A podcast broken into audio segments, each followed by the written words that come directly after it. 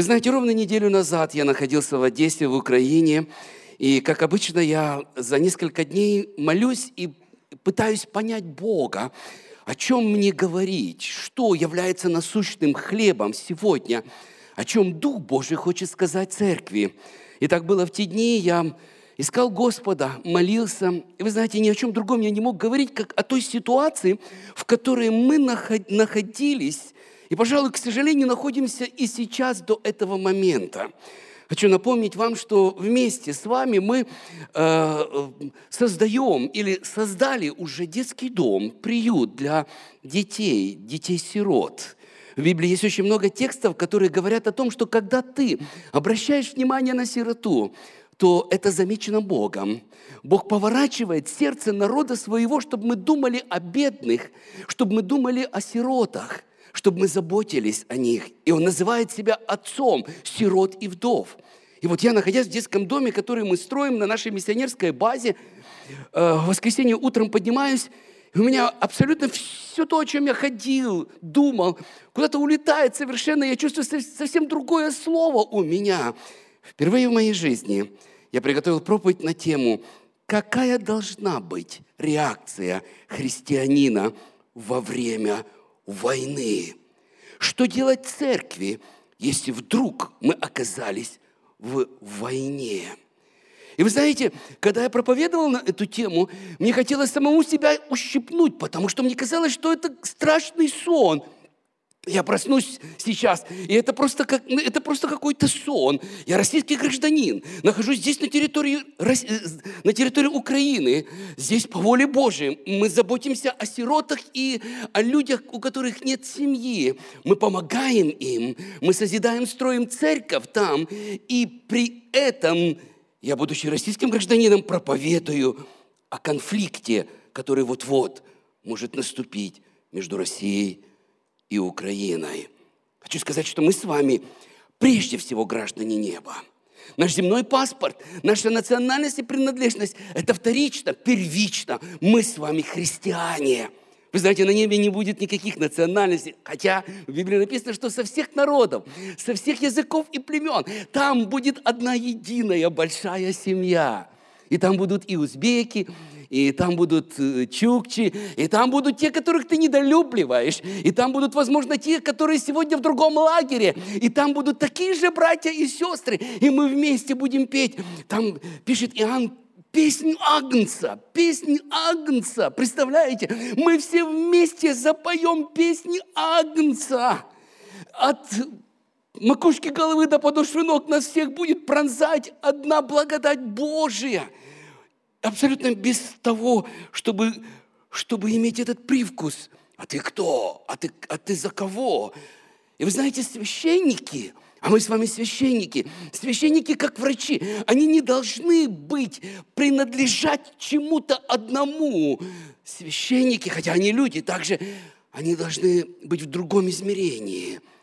И роль, и функция церкви определена по-другому. Я вам дам несколько тезисов. Сегодня утром я просто счел, что необходимо об этом сказать нашей церкви также. Вы знаете, несколько мыслей, которые я просто набросал в то утро и предложил братьям и сестрам, которые были там. Первый из них – война – это дьявольский проект. Самая первая война произошла на небе, когда Люцифер, один из архангелов, возомнил о себе и сказал, я взойду на престол и стану подобным Всевышнему. И Бог не зверг его. Основание войны – это гордость. Это надмение превозношения одним, од, одного человека, одни, од, одного народа над другим, над другим человеком, над другим народом. Еще одна мысль. Бог против империи. История, она полна э, фактов о том, как Бог разрушал империи. Много империй было за историю – и мы знаем также в Библии, в Дани, у Даниила во второй главе, там есть видение, которое видел Даниил, и там он видел истукан. Истукан был из разных материалов, золото из головы, потом плечи, руки из меди и так далее, и так далее. И э, внизу ноги были частью железные, частью глиняные. И этот истукан, если его преломить, это история человечества, история империй. И самая первая империя, Золотая империя, в дни которой Даниил и видел это видение, это был Вавилон. Помните, там есть такой момент, когда царь Вавилонский, Навуходоносор, ходит по стенам города и в надмении, в гордости говорит, не это ли величественный Вавилон, который я построил? Что сделал Бог? Лишил его рассудка, потому что не ты. Здесь царь самый главный, над тобой есть Бог. И в, во всем этом видении есть одна мысль, которую я хочу донести до каждого из нас. Это мысль о реакции Божьей на империи – что делает Бог с империями? Человечество строит империи, цари строят империи, крепчают, вооружаются, становятся сильнее, захватывают новые земли, новые территории, становятся еще сильнее, еще сильнее, еще сильнее. И в этой, в этой истории с Даниилом, с этим истуканом, там Вавилонская империя, э, Медоперсидская империя, потом Римская империя. В дни Римской империи э, камушек – отрывается э, с горы без человеческих рук, так написано, без содействия рук человеческих, и ударяет в эту империю, тум, ударяет просто в, эту, в этого истукана. Кам, камень просто оторвался, камушек, и просто тум, ударяет в этого истукана.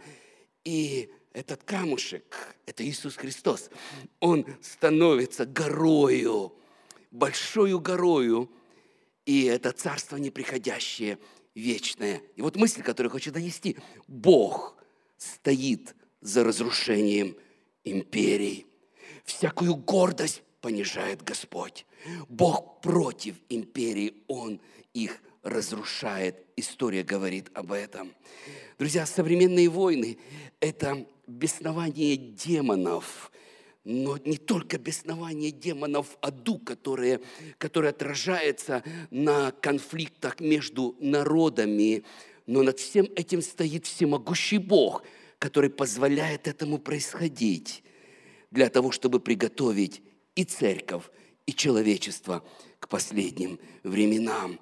Три мысли, которые я предложил нашим братьям и сестрам как христианин должен вести себя во время войны.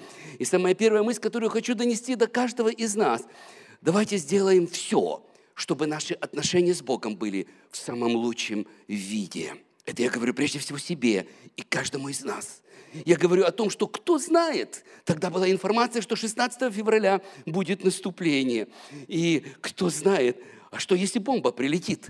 А что если правда это последние дни кого-то из нас – а что если правда, мы вот-вот и встретимся с Господом?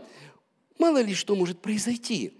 Давайте сделаем наши отношения с Господом, в самом, приведем их в самые лучшие, в самую лучшую форму, в самом лучшем виде, чтобы они были. Для этого кому-то нужно покаяться. А, а оставить двойную жизнь, двойные стандарты, жить свято и чисто. Вторая мысль, которую я предложил церкви тогда, я сказал о том, что нам необходимо посмотреть на мужей Божьих, как они вели себя в экстремальных ситуациях и учиться у них. И мы видим, что вот очень ясный и яркий пример, как мужчины с небес, ангелы идут мимо, как будто бы мимо, идут мимо Авраама. Авраам назван отцом веры в Библии.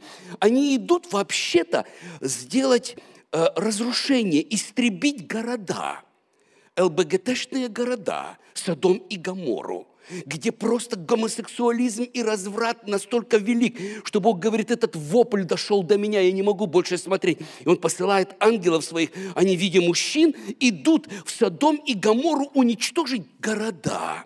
Заходят к Аврааму. Потому что они говорят, Бог сказал, может ли он утаить что-нибудь от сына своего? и рассказывает ему о том, что они идут вообще-то туда, уничтожить эти города. Интересно, нам интересна э, реакция э, Авраама. Авраам праведник, отец веры. Там в тех городах живет Лот, его племянник, но его семейство живет. Ну вот, представьте себе, что вы стоите, и вы знаете, что вот, вот эти нечестивцы все, которые вот там, вот, вот там, вот там, наконец-то придет суд Божий на них. Наконец-то Господь порядок наведет, да слава Богу, очистит землю. Ну, конечно, конечно, так и надо. Но что Авраам говорит? Авраам начинает молиться, ходатайствуя за этих людей. И говорит, но вы же не погубите весь город. Причем тут город? Скажи, э, Лота спасите, его жену и детей выведите, а всех остальных сожгите огнем, они достойны этого. Напротив, он говорит, вы же не погубите весь город. Если там праведников будет 50, потом говорит, ну если 45, не знаю сколько там, ну 40, потом говорит 30, потом доходит до 10, думает, ну 10 праведников есть, наверное. Говорит, город-то не губите. О чем говорит Авраам? Он говорит, я хочу спасения людей. Вот что церковь должна делать. Мы должны думать о спасении людей больше, чем о чем-либо другом. В экстремальные ситуации мы видим, также поступал и Моисей. Он сказал, меня, Господи, изгладь из книги Твоей ради народа моего. Он за народ стоял. Также апостол Павел сказал такие же самые слова. Какова, какова любовь, насколько сильна любовь к народу своему была у этих мужей. Это в Библии. Итак, второе. Нам нужно думать о спасении и молиться, и ходатайствовать о спасении людей. И третье. Как никогда раньше, в экстремальные дни, церковь должна служить. У нас есть от Бога предназначение служить перевязывать раны, молиться, э, идти в самые трудные места для того, чтобы помогать, для того, чтобы служить, защищать свою землю, защищать свой народ и служить. Вы знаете, есть потрясающий фильм, который называется «По э, мотивам совести» или «По соображениям совести». В 16 году он был выпущен. Там удивительная история о христианине, который был на войне в самой горячей точке, когда они брали вершину, но он не взял оружие, но при этом он он как врач служил, он вытаскивал и спасал людей.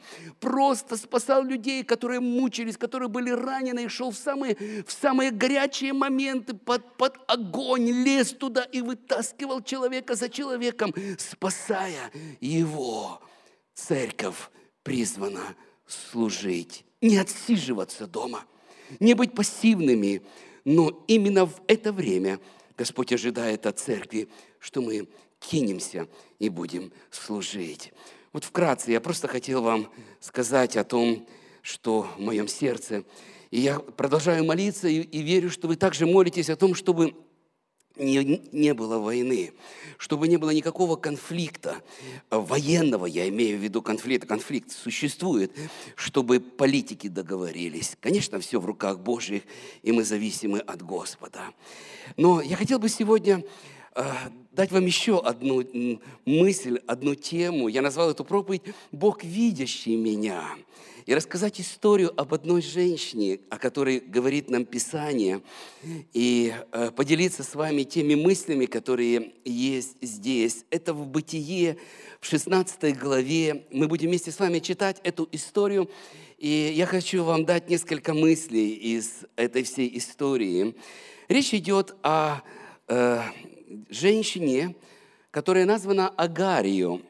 Но мы увидим, что Агарь – это не имя, Агарь – это э, в переводе означает беглянка, э, чужая. То есть, ну, женщина, которая просто без имени, но она вошла, как будто это имя, э, вошла в историю именем Агарь. Давайте будем читать вместе 16 главы. Но Сара, жена Авраамова, не рождала ему. У ней была э, служанка, египтянка именем Агарь. И сказала Сара Аврааму, вот Господь заключил чрево мое, чтобы мне не рождать. Войди же к служанке моей, может быть, я буду иметь детей от нее. Авраам послушался слов Сары и взяла Сара, жена Авраамова, служанку свою, египтянку Агарь, по истечении десяти лет пребывания Авраамова в земле ханаанской и дала ему, и дала ее Аврааму, мужу своему, в жену. Он вошел к Агаре, и она зачала. Увидев же, что зачала, она стала презирать госпожу свою. И сказала Сара Аврааму, в обиде моей ты виновен. Я отдала служанку мою в недра твое. Она, увидев, что зачала, стала презирать меня – Господь пусть будет судьей между мною и между тобою. Авраам сказал Саре, вот служанка твоя в твоих руках, делай с нею, что тебе угодно. И Сара стала притеснять ее, и она убежала от нее. И нашел ее ангел Господень у источника воды в пустыне, у источника на дороге к Суру. И сказал ей, Агарь, служанка Сарина, откуда ты пришла и куда идешь? Она сказала, я бегу от лица Сары, госпожи моей. Ангел Господень сказал ей, возвратись к госпоже своей и покорись ей. И сказал ей ангел Господень, умножая, умножу потомство твое, так что нельзя будет исчесть его от множества.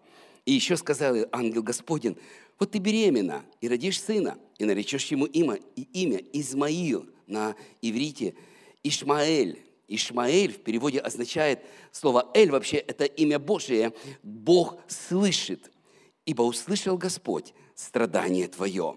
Он будет между людьми, как дикий осел. Руки его на всех и руки всех на него. Жить будет он пред лицом всех братьев своих. И нарекла Агарь Господа, который говорил к ней сим именем «Ты Бог, видящий меня». Ибо сказала она, точно я видела здесь вслед видящего меня. Посему источник тот называется Бер Лахайрои. Он находится между Кадесом и между Бередом. Агарь родила Аврааму сына, и нарек Авраам э, сыну своему, рожденному от Агари, э, Измаил. Имя нарек ему Измаил, Ишмаэл. Авраам был 86 лет, когда Агарь родила Аврааму Измаила. Вот такая история. Проходит примерно 17 лет, и мы открываем еще одну главу, Бытие 21 глава с 9 стиха, и читаем еще одну историю об Агаре. «И увидела Сара, что сын Агари египтянки, которого она родила Аврааму, насмехается. 17 лет мальчишке Измаилу, уже лет 16 или 17, не знаем сколько, приблизительно так вот, это ну, мальчишка уже 16-17 лет, и увидела Сара, жена Авраама, что сын Агари египтянки, которого она родила Аврааму, насмехается, внимание, насмехается. Помните, совсем недавно мы слышали о том, что э, вообще-то Агарь презирала свою госпожу Сару. Как только забеременела, Возможно, она гладила свой животик, ходила и говорила уже столько недель, столько недель, уже столько недель, а ты бесплодная. И она презирала госпожу свою Сару. А вот теперь сын ее, 16-17 лет проходит, теперь ее мальчишка, что делает он? А время прошло, теперь Сара родила. У Сары маленький ребеночек. Вообще-то Исаак – это сын обетования. Наконец-то, вот он бегает, малыш совсем, еще там, может быть, годика нету, там, может, даже не бегает еще, может, ползает еще, но, э, а может, чуть больше, но при этом уже мы видим, что этот мальчишка Ишмаэль, он насмехается над э, сыном Сары.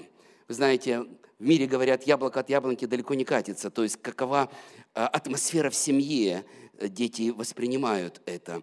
Дети впитывают больше, чем слова, линию поведения своих родителей. Вот почему так важно нам, взрослым, в действительности быть тем, кем мы себя заявляем, как мы, как мы себя видим. И дома быть такими же самыми, не иметь никаких расхождений в этом. И вот здесь мы видим, что мама вела себя таким образом, и сын насмехается. И сказала Аврааму, 10 стих, «Выгони эту рабыню и сына ее, ибо не наследует сын рабыни сей сыном моим Исааком». И показалось это Аврааму весьма неприятным ради сына его. Но Бог сказал Аврааму, не огорчайся, ради отрока и рабыни твоей. Во всем, что скажет тебе Сара, слушайся голоса ее, ибо в Исааке наречется тебе семя. И от сына рабыни я произведу народ, потому что он, он семя твое. Авраам встал рано утром, взял хлеба и мех воды и дал Агаре, положив ей на плечи и отрока, и отпустил ее. Ты что, серьезно, Авраам? Это же пустыня. Авраам был одним из самых богатых людей того времени. Ты берешь, ты берешь маму своего первенца, Измаила, отроку 17 лет, никаких рабов, никаких там навьюченных хлебом, там еще там какими-то там другими, может быть, э, э, значит, провизией какой-то, там, там еще чем-то, никаких, никого. Ты берешь ее одну, и парнишку 17-летнего, даешь хлеба в руку, даешь воды немножко, мех, так сказать, ну, вот сосуд такой из кожи, и отпускаешь. Куда? Ты что, серьезно? Так это же через полдня закончится, через день. Они же... А как они выживут? Ну, смотрите дальше. Видимо, так довела, что Авраам просто встал рано утром. Идите, идите, просто идите. Хотя это его сын. И смотрите, положив ей на плечи, на плечи всего-навсего, все, и отпустил ее. Она пошла и заблудилась в пустыне Версаве. Ну, не мудрено, женщина пошла и заблудилась. И смотрите дальше. «И не стало воды в мехе, и она оставила отрока под одним кустом, и пошла села вдали на расстоянии один выстрел из лука. Ну, так мерили тогда, там где-то вот так вот. Ибо она сказала, не хочу видеть смерти отрока. И она села против, и подняла вопль, и плакала.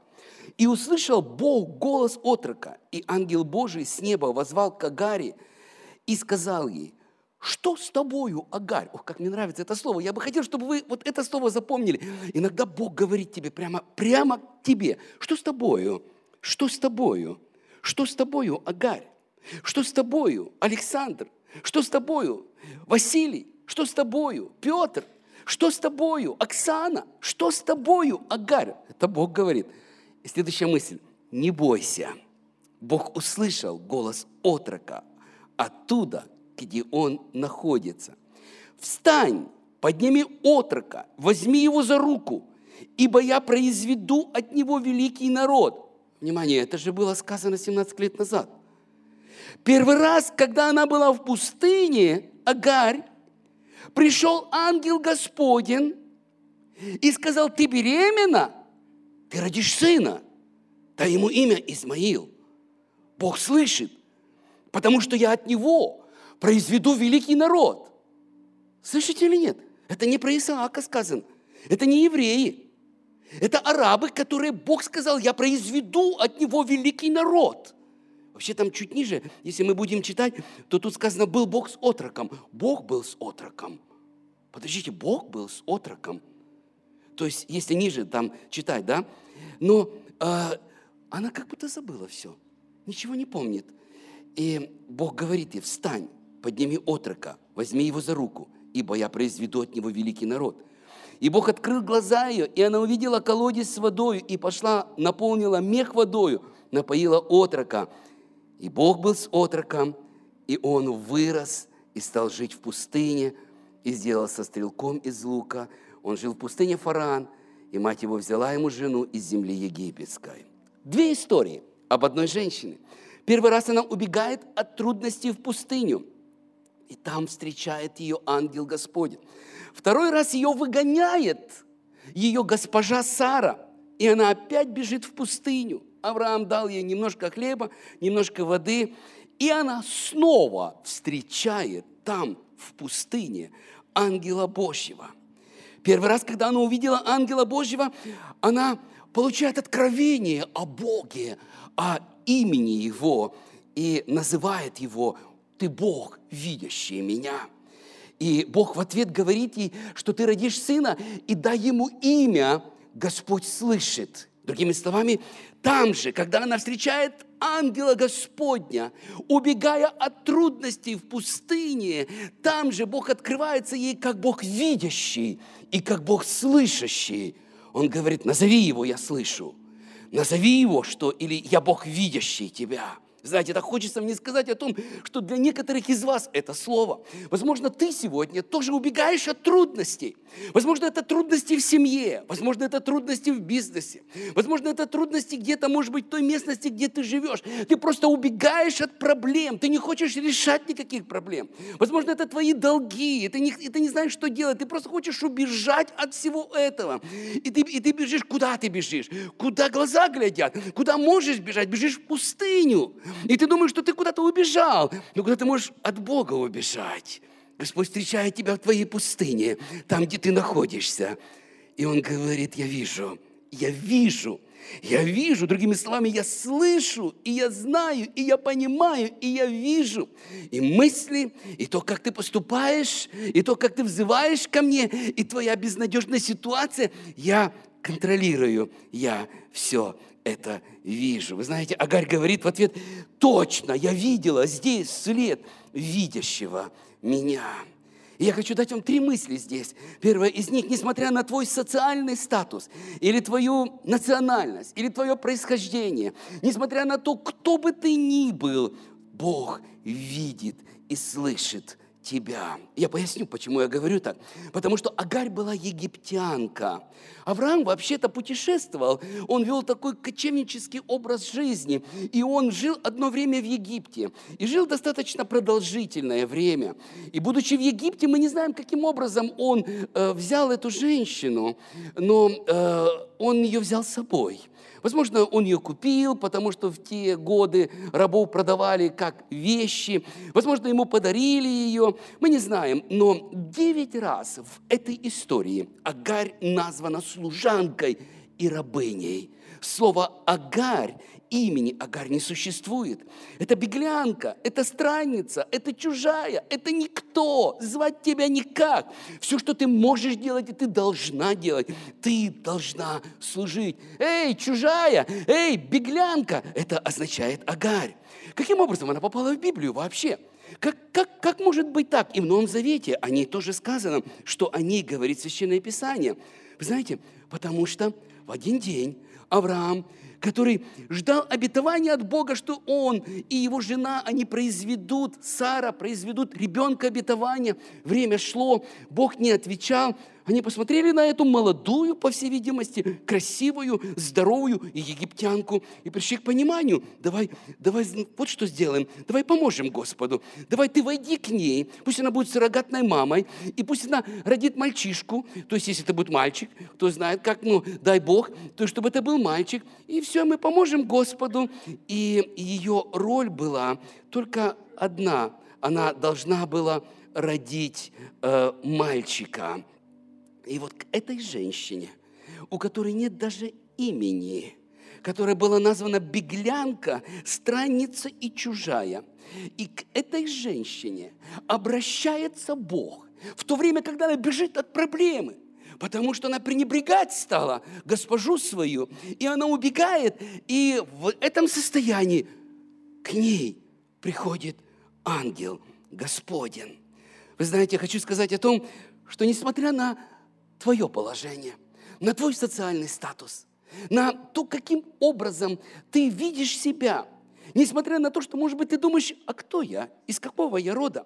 Я не являюсь ни пастырем, ни каким-то особенным человеком, ни служителем в церкви. Почему Бог должен со мной говорить? И многие христиане вообще не верят, не слышат и не понимают, что Бог может иметь дело с ними конкретно и говорить им. Несмотря на это, в Библии Иисус говорит, овцы мои слышат голос мой, за чужим не идут. Слышите? Он не сказал только пастырь или только служители церкви. Он сказал, мои дети, овцы, дети мои, дети мои слышат голос мой. Если ты дитё Божие, если ты любишь Иисуса, если ты открыл свое сердце перед Ним, ты будешь слышать и будешь понимать голос Божий. Вторая мысль, которую я хочу сказать, Бог, который видит и слышит тебя, несмотря на твое поведение, я бы сказал, на скверный характер, ну, если оценивать ситуацию с Агарью. А на самом деле действительности, вместо благодарности, что на нее внимание обратили, вместо того, чтобы быть послушной и покорной, понимая, кто она, она стала презирать госпожу, она стала превозноситься – и она стала вести себя неподобающим образом.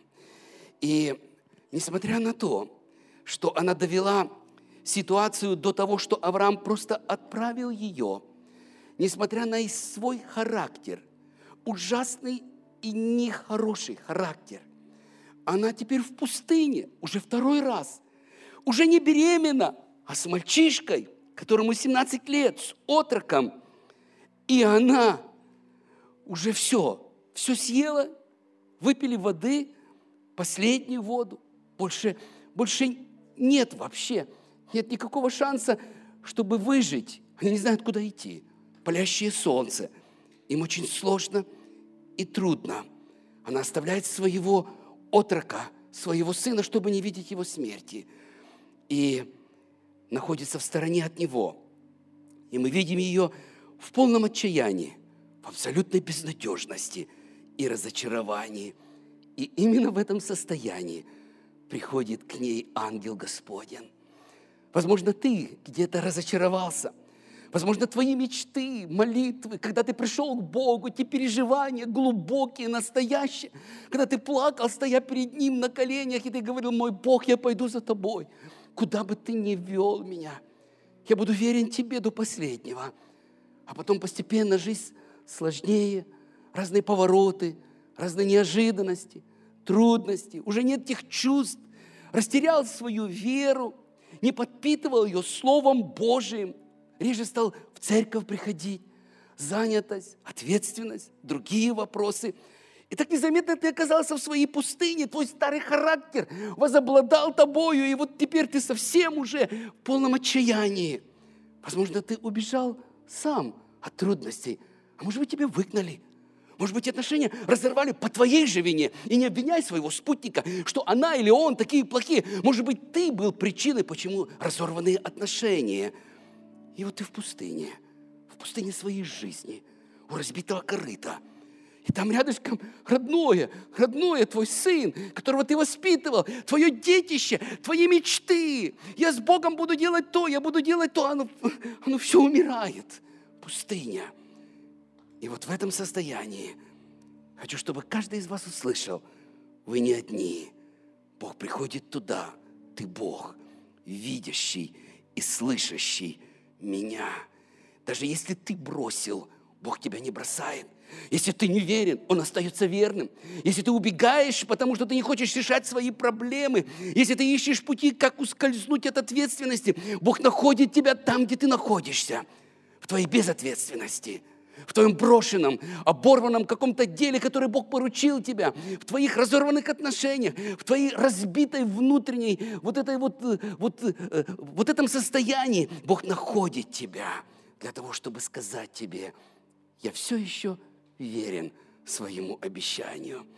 И вы знаете, хочу, чтобы вы знали, меня очень сильно вдохновило то, когда я начал изучать имена Божии. Я э, стал исследовать, потому что здесь Бог открылся кому? Беглянке, даже имени ее нет. Вообще, Бог услышал ее, увидел ее, эту женщину, которая просто без имени, у которой скверный характер, которая в пустыне. И мне интересно было вообще, то есть это имя, которое Бог открыл ей, Элрои, Бог, видящий меня. Он открыл Агари. Я стал изучать Эль, какие имена Божьи есть и кому Бог открылся. И я нашел семь случаев, прекрасная цифра 7, где Бог открывается. Бог открылся Эль Элион, что означает Бог Всевышний. Кому? Аврааму. Бог открылся с именем Эль Олам, Бог вечный. Кому? Аврааму. Бог открыл себя как Бог Эль Шадай, Бог всемогущий. Кому? Моисею и Аарону.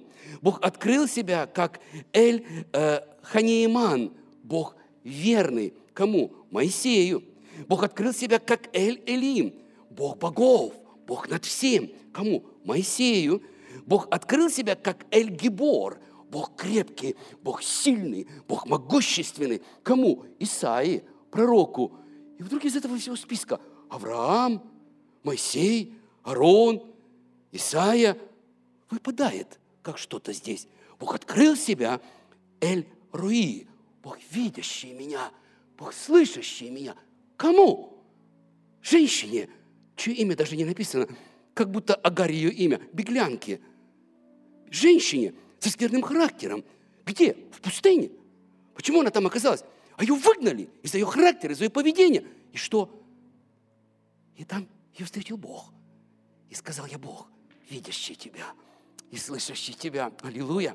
Братья и сестры, Бог видящий тебя, Бог слышащий тебя. Знаете, что она сказала? Она назвала это место источник живого, видящего меня.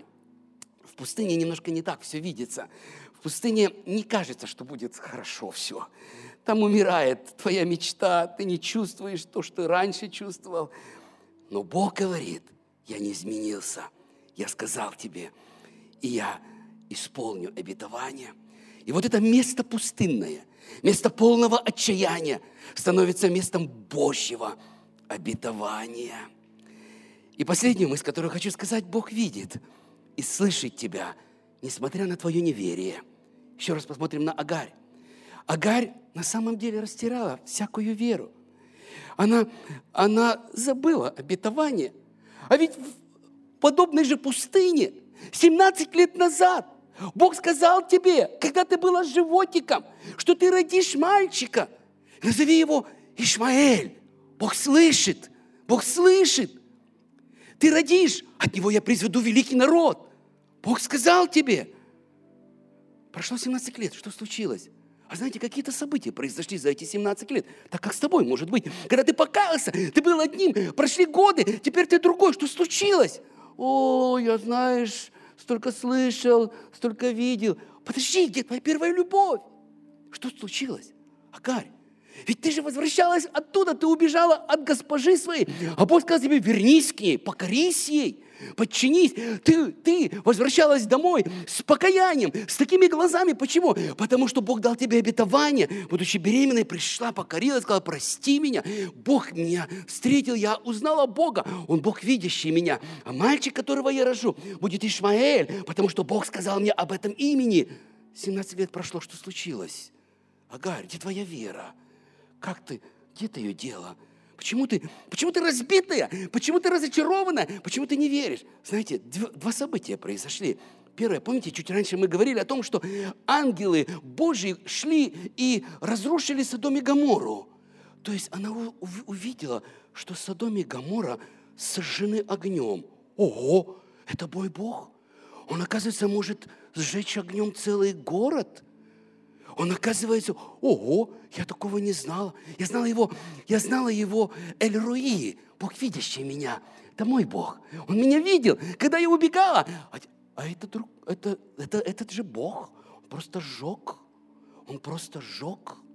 Она могла передумать и пытаться сказать, что он, может быть, тоже передумал. Он, может быть, уже тоже и меня хочет сжечь. Может быть, он, э, сына моего, я ему неприятно, и мой сын ему тоже неприятен, чем я хороша? Что тут такого особенного? Он, он другой Бог. Знаете, не сравнивайте, как Бог ведет кого-то, как Бог ведет тебя, Он твой Бог. Вот почему так важно, чтобы у нас был лично мой Спаситель.